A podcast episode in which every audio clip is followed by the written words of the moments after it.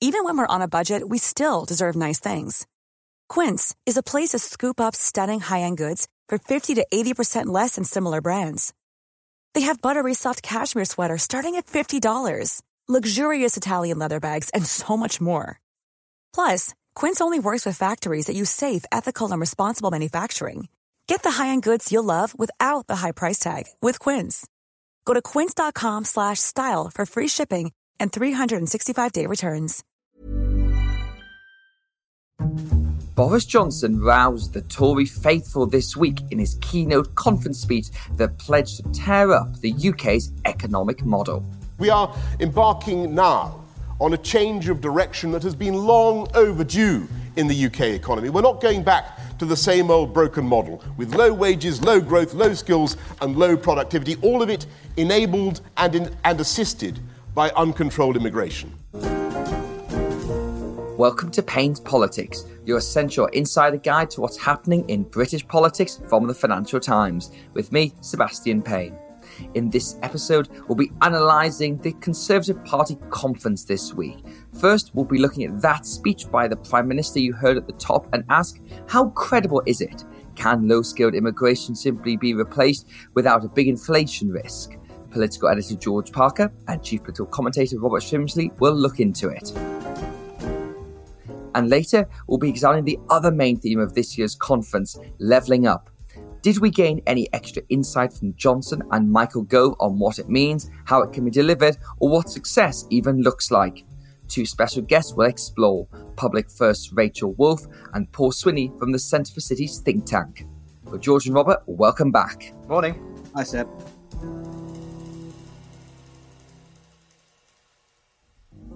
Now, how do we both feel about this year's Conservative conference as an experience that I'm afraid this might be almost my decade of doing Tory party conferences? And I have to say, if you strip out the politics and the announcements, which there were not, it felt like a rather upbeat do from the Tories, given it's their 2019 election lap. George, how did you feel about it? Well, I, I, can go one better than you said. My first one was Margaret Thatcher's last uh, Tory conference in 1990.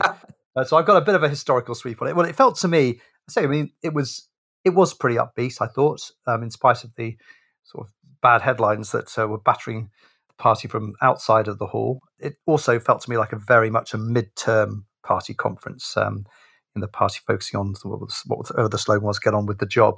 And I say, sort of very flat on announcements. And Boris Johnson's speech was quite short. Also, the other thing that just was noticeable was that there were fewer people there than usual. Actually, one of the um, one of the features was that the hall, apart from the slightly expanded hall they used for jo- Boris Johnson's speech, was quite small, and often the atmosphere inside the the smaller hall was quite flat. And that's obviously a COVID related thing. And Robert, what did you make of it? Because as well as our very tough day job of seeing countless people for speed dating over coffees and trying to drop in on fringe meetings, there of course the very much evening parties. And I think if I'm not mistaken, I saw that rarest of sights, which was Robert Shrimsley with a glass of champagne at one point. Uh, you did, but I think you'll have seen that the champagne was still mostly in the glass.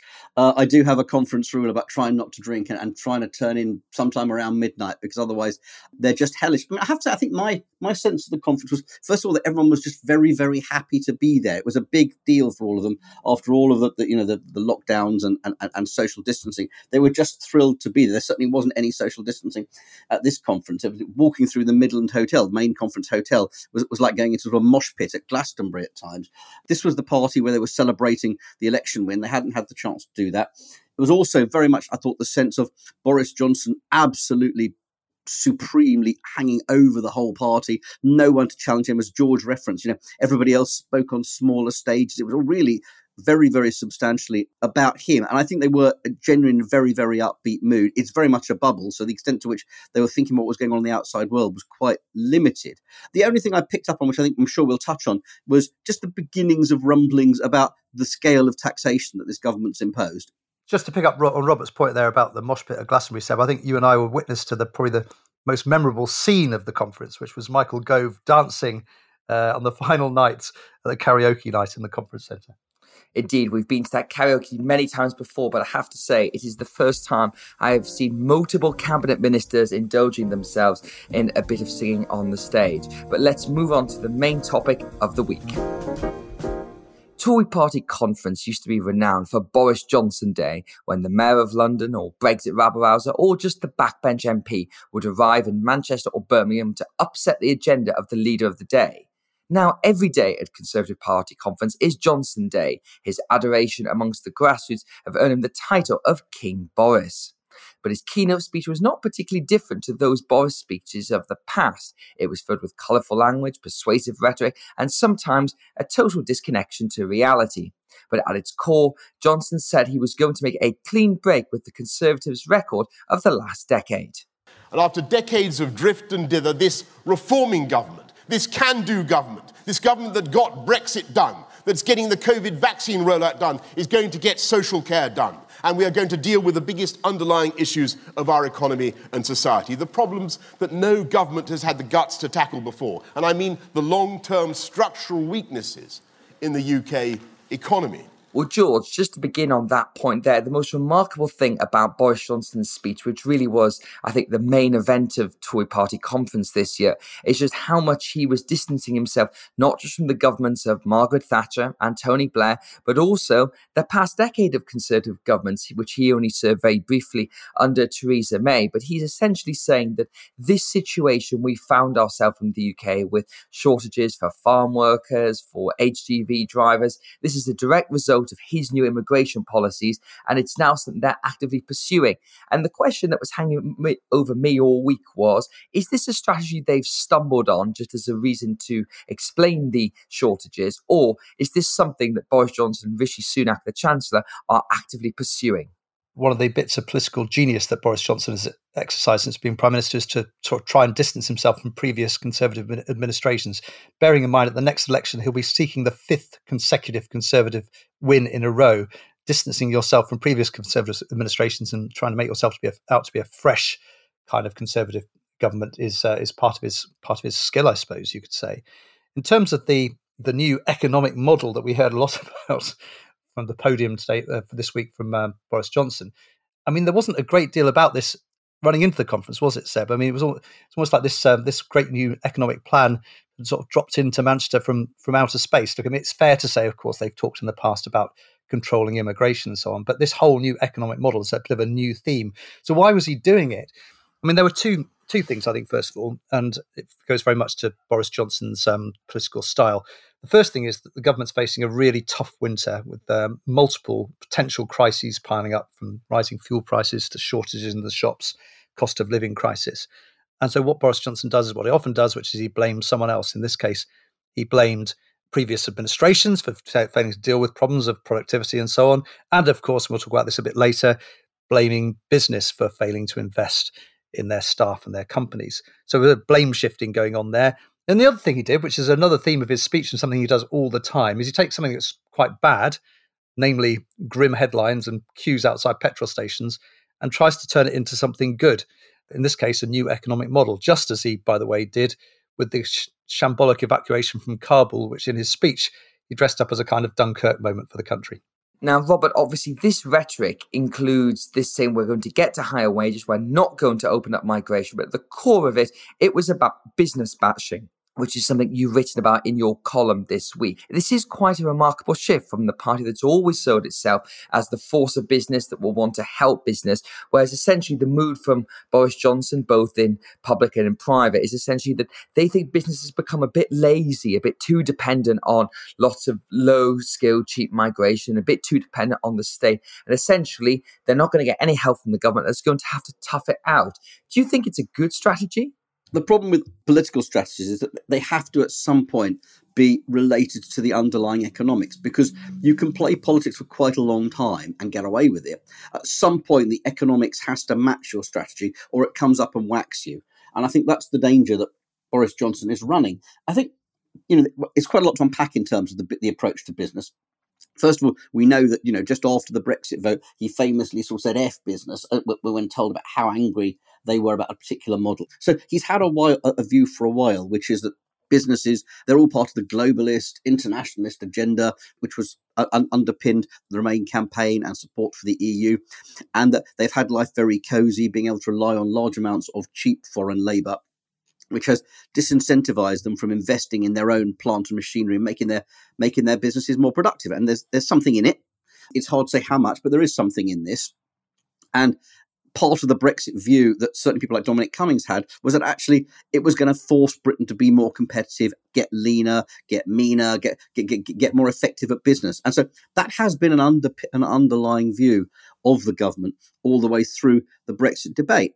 There's also, it has to be said, a, a, a zeitgeist at the moment, which is that people are looking at businesses and saying they have to be more than just profit machines. We, you know, we, we have um, the ESG agenda, people talking about sustainability. They want a friendlier form of capitalism. So there is a mood in the world that says business has to do more than just make money. And Boris, to some extent, is tapping into that.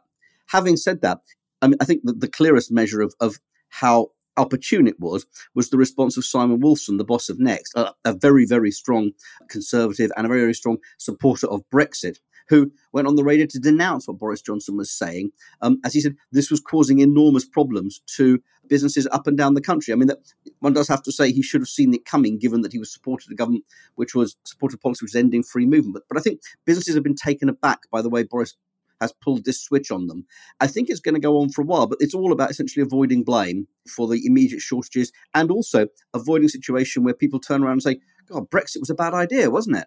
And George, of course, there were many things Boris Johnson did to sort of explain his economic strategy, and one of them was invoking the memory of Margaret Thatcher. Does anyone seriously imagine that we should not now be raising the funding to sort this out? Is that really the view of responsible conservatives? I can tell you something Margaret Thatcher would not have ignored the meteorite that has just crashed through the public finances. She would have wagged her finger and said, more borrowing now is just higher interest rates and even higher taxes later. And this was Boris Johnson, George, talking about the rise in national insurance to pay for the NHS backlog due to coronavirus, but also to try and fix the social care thing. And I guess there was a smattering of applause in the room to that, but you got the sense that the activists weren't happy. And in some ways, tax rises were the dog that didn't bark at this conference because you could have imagined there being a lot of unhappiness on the fringes, a lot of people expressing their displeasure that this is the party that's meant to be of low taxes that's just raised taxes by 11 billion pounds a year. But similarly, people seem to have just kind of gone along with it.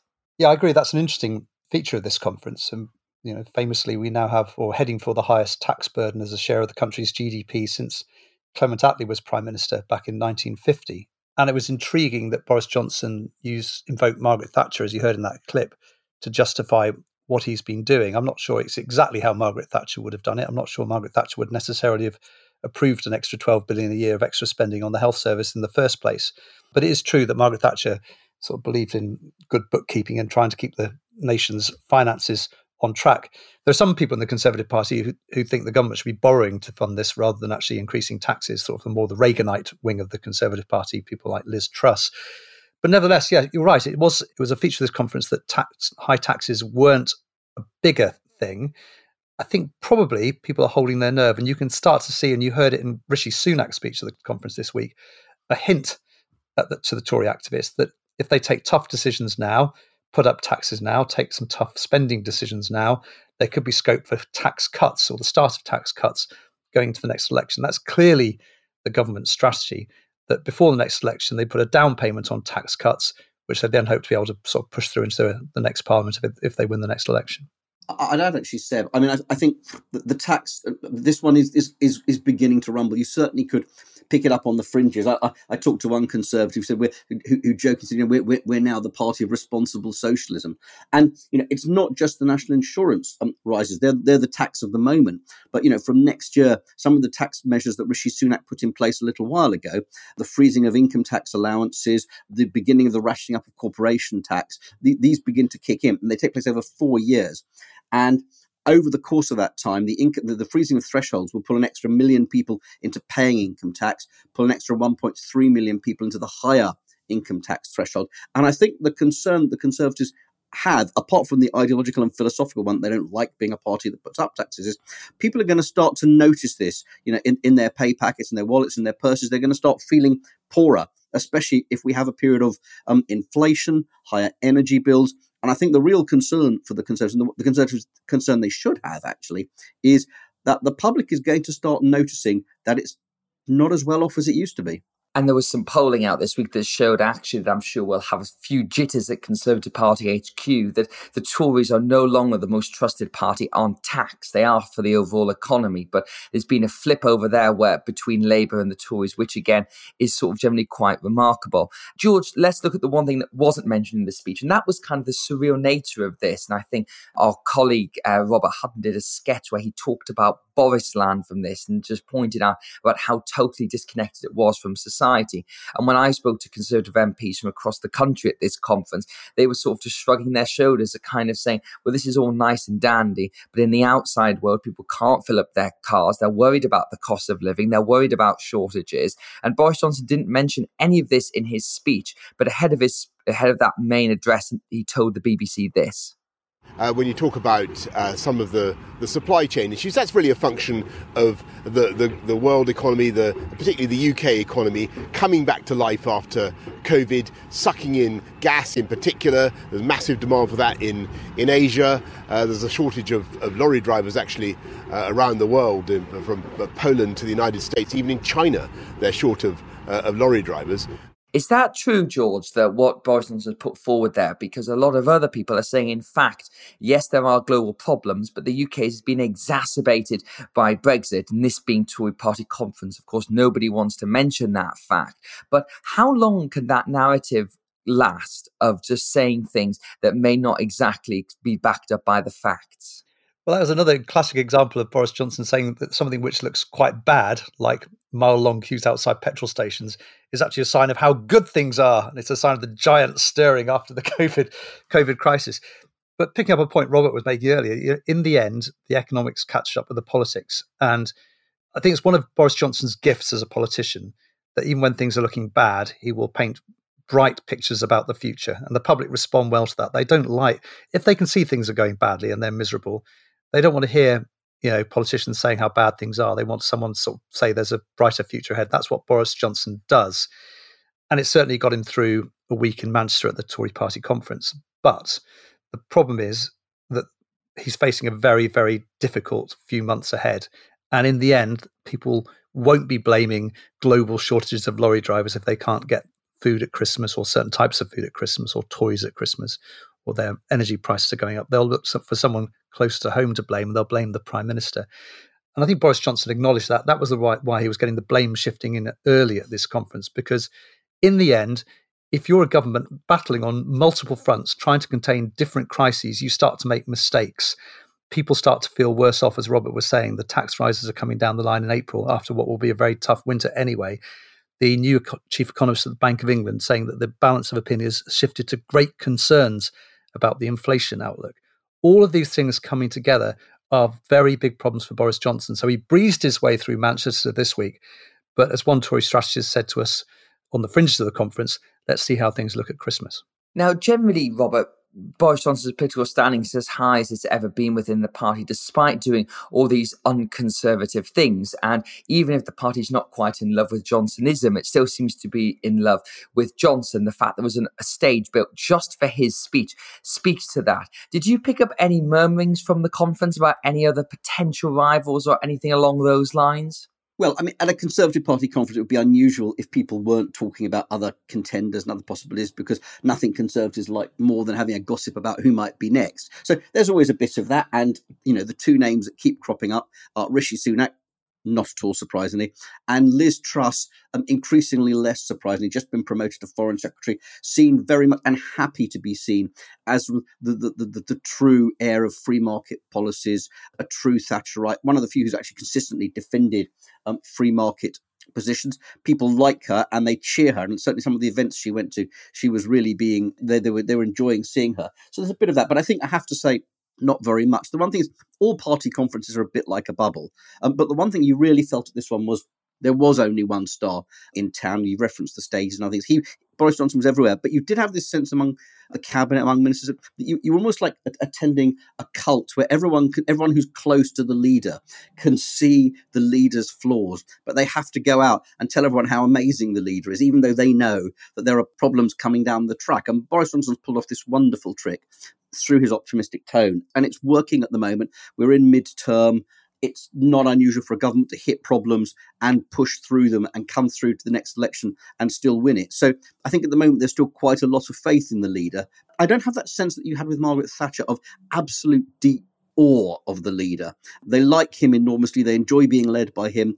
They're happy to stick with him, but the support is much shallower. And if he stopped being a winning and a winner, and if his optimistic tone suddenly started to grate with the country, um, they'll move on quite quickly. I think that's true, Robert. And I think the Liz Truss point is particularly interesting because um, if you look at the policy direction of this government, and let's say the country or the Tory party grassroots get fed up and want to go back to something that is more traditionally conservative, smaller state, lower taxes, then Liz Truss is perfectly primed to seize on that moment. Whereas if there is that crisis in confidence, the leadership, then obviously Rishi Sunak has gone along with all these kind of things, even though ideologically he's in actually a similar place to Liz Truss trust. And I don't think we're in any position for a foreseeable future where there's going to be any leadership challenge, but they are both certainly ones to watch. George, just finally, obviously, there was, as we said, a big lack of any kind of policy at this conference. The only policy announced in Johnson's speech was the £3,000 bonus to encourage STEM teachers to go to schools that need them. But we've got an awful lot of policy coming later this month in what will be something akin to an early Christmas for you and I. We've got hmm. the budget, we've got the spending review, we've got the levelling up white paper, we've got the integrated rail plans. So you can obviously say that that's why Tory strategists say at this conference, why do policy now, where you can have a big grassroots rabble rousing exercise and then get much bigger headlines later in October when all this comes. So all that said and done, where is the party now? Well, yeah, I agree, I agree with that. I don't think there's a gen- a genuine shortage of policy at the moment. It's a genuine lack of time to deliver the policies since half the par- parliament's been taken up by COVID, more or less, and the aftermath of Brexit. I think it's really a question of Boris Johnson getting on to delivering things that are coming down the track. So, look, I think you know we are in midterm. This is the point in the parliamentary cycle where governing parties are usually behind in the opinion polls. But if you look at the opinion polls at the end of the conference season, the Tories are defiantly still ahead of Labour. You know, Keir Starmer had a decent conference, but it doesn't seem to be gaining traction at the moment. And this is the time when you take the tough decisions. And there are going to be some quite tough decisions coming up on public spending. It's going to be a tight public spending round ahead of the budget on the 27th of October. The new rail plan will see, we expect, the lopping off at least part of the HS2 rail routes. So it's going to be difficult decisions for the government to try to sell. But in the end, the government is quite well positioned for this stage in the parliament. I was just going to say, Seb, I think there was one major policy moment, albeit a, a, a, mission rather than commission, which is the retreat from house building, which I think is something that the Conservatives are going to struggle with over the future. They've pulled back in the face of opposition in the South from their commitment to major house building programme. And uh, Conservatives are meant to be all about home ownership. So I do think that's a moment that they might come to reflect on later. Well, plenty more to discuss there in the future. George and Robert, thank you very much. Levelling up is going to be the key thing that defines whether Boris Johnson is re elected in 2024. At this year's Conservative Party conference, the essay question was trying to define it, and the Prime Minister, Chancellor Rishi Sunak, and the new Secretary of State for Levelling Up all tried to answer it with mixed results. There's still not yet any detail on how it's going to be measured or what success is going to look like.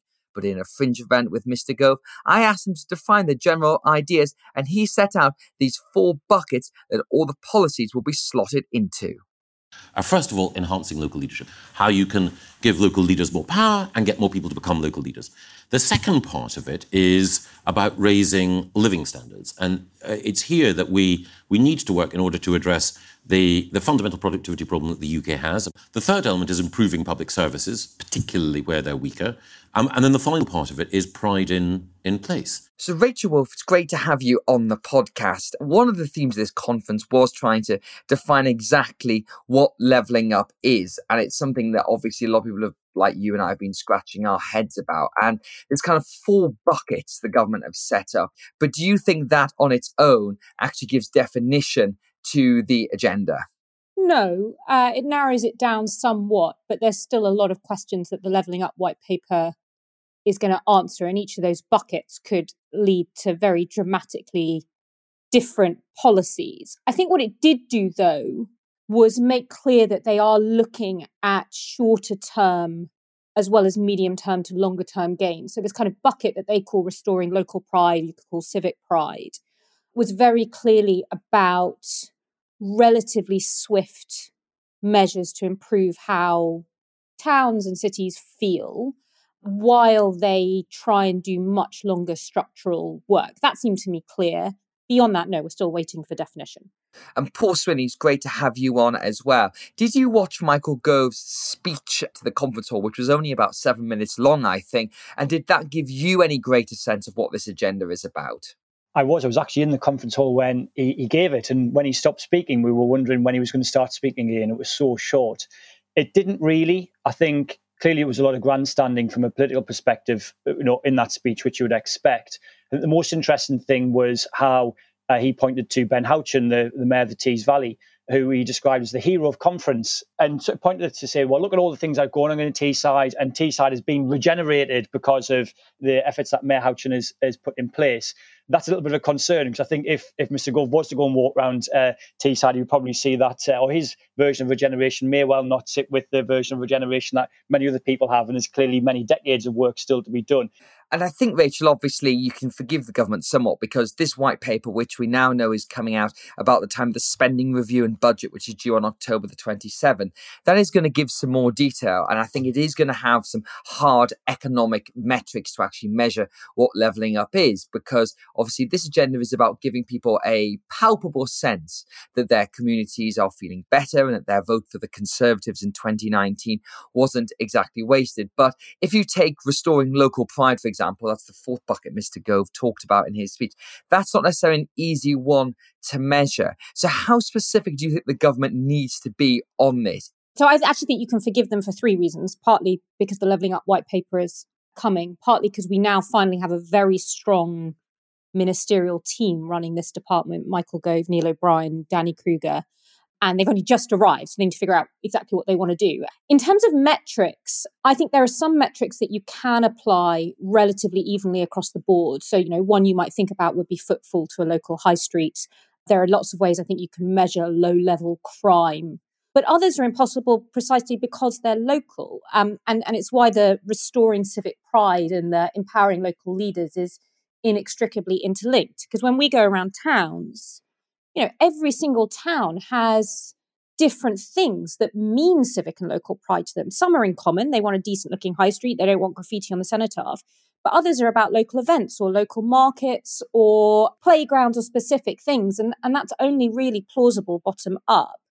It's why, while I think the economic metrics are important, they can't be the only thing they measure, or they may lose sight of the things that matter most to people. Now, Paul, obviously, this is all part of an election strategy as well. And I think we have to. discerned levelling up is going to come in two phases. One is the immediate stuff that can be done between now and 2024. And second is the longer term stuff. Let's just begin with the immediate stuff.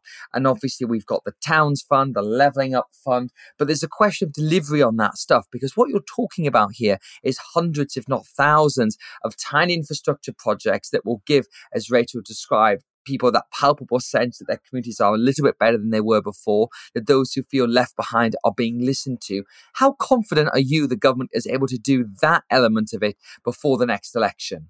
I'm not especially confident. I think it was great at conference that there was a an acknowledgement that it needs to be a mix of short term and long term policies. I think clearly there'll be a temptation that you know, this is all made all around just short term things about getting votes at the at the ballot box for the next election. But clearly, you know, if we are going to level up the the country, we're talking about challenges that are entrenched for, for many, many decades and will take, you know, at least 10 years and probably much longer to try and unpick.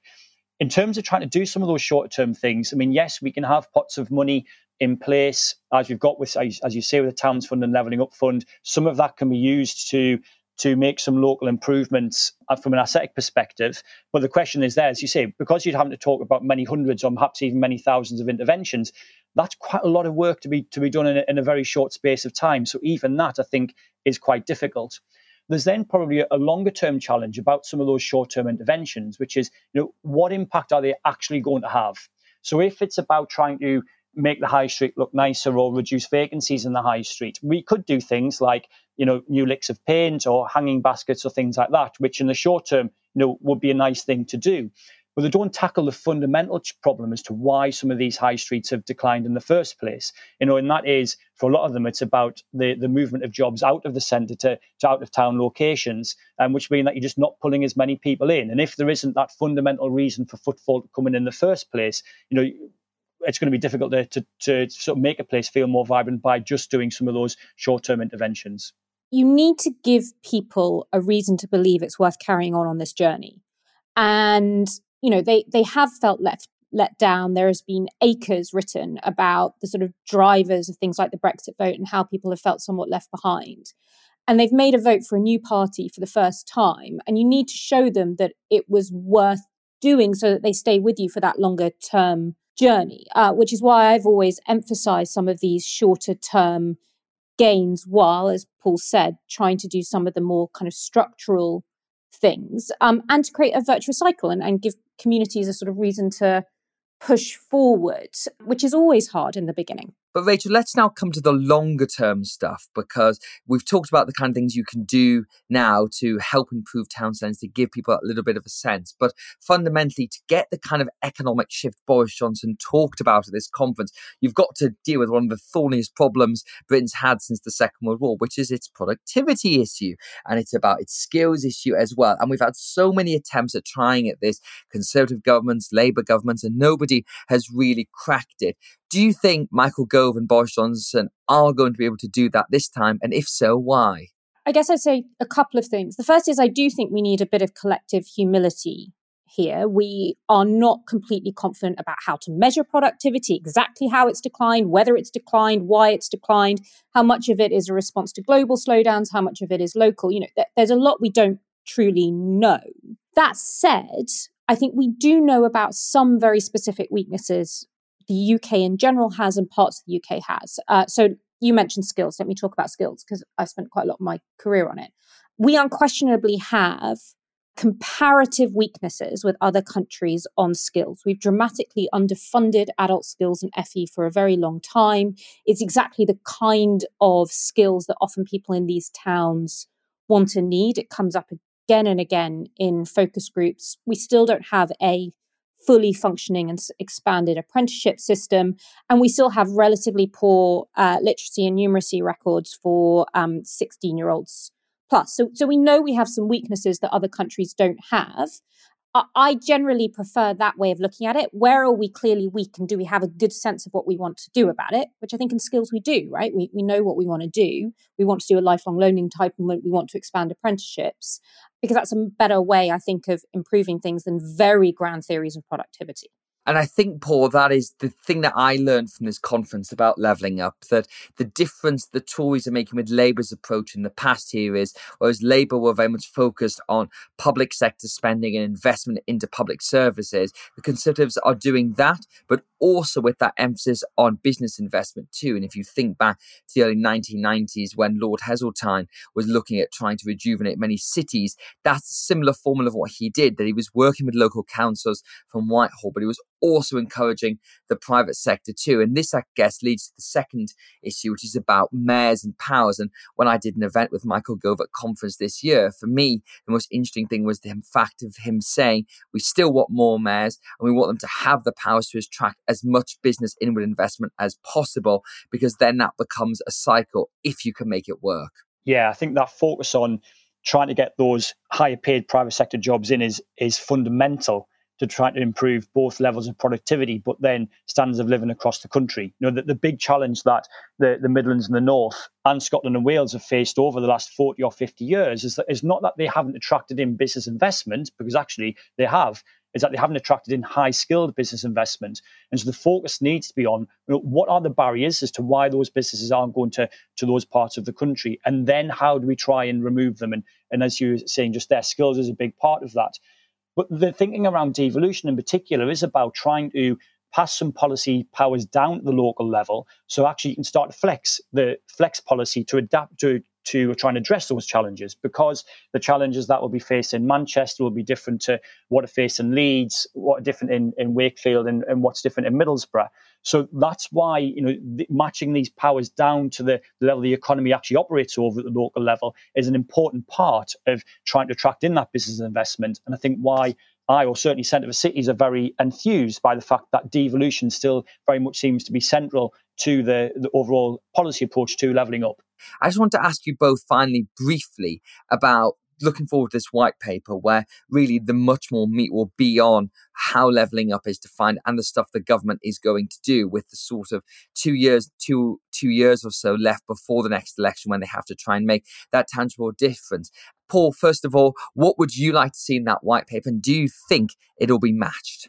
So there needs to be a focus on the particular problems the UK faces from a productivity perspective, and that is the underperformance of our biggest cities in particular. So that's Birmingham, uh, Manchester, and Glasgow, but also places like Sheffield and, and Bristol as well that's the reason why, or the underperformance of those places, you know, especially relative to their Western European counterparts, which trail way behind, you know, they're the principal reasons why the north of England, the Midlands, and, and Scotland uh, perform so poorly in terms of productivity. And so there needs to be a focus on it's not just about trying to improve productivity, but it's actually about being quite focused from an economy perspective to try and raise the performance of those places. Now, politically that's very difficult because we've had a whole narrative over recent years of actually very unhelpful narrative of cities v towns and the the feeling in particular of actually this is all about trying to improve left behind towns. But the reality is is the, the reason why we see the struggles of you know the north of england more generally is because of the underperformance of manchester and sheffield and newcastle. And until we get that right we're going to continue to have this conversation. And finally rachel what's your view on those two questions about what you'd like to see in the paper and what you think it'll be actually like? I think there has to be something that looks at places, high streets, low level crime. I think medium and longer term, for me, it's skills, transport, particularly buses, and then R and D, private sector investment, and devolution to kind of underpin it. Those are the big categories that I'd want to see proper policies. Um, I think the big elephant in the room that we haven't discussed today is how much money is the Treasury going to give, and and that's going to be uh, the real determiner of how ambitious this is. Well, Rachel and Paul, thank you very much for joining, and that's it for this week's episode of Payne's Politics. If you like the podcast, then we'd recommend subscribing. You can find us through all the usual channels Apple, Spotify, or Google, or wherever you get your podcasts to receive episodes as soon as they're released. We also like positive reviews and nice ratings. Payne's Politics was presented by me, Sebastian Payne, and produced by Howie Shannon. The sound engineers are Breen Turner and Sean McGarity. Until next time, thanks for listening.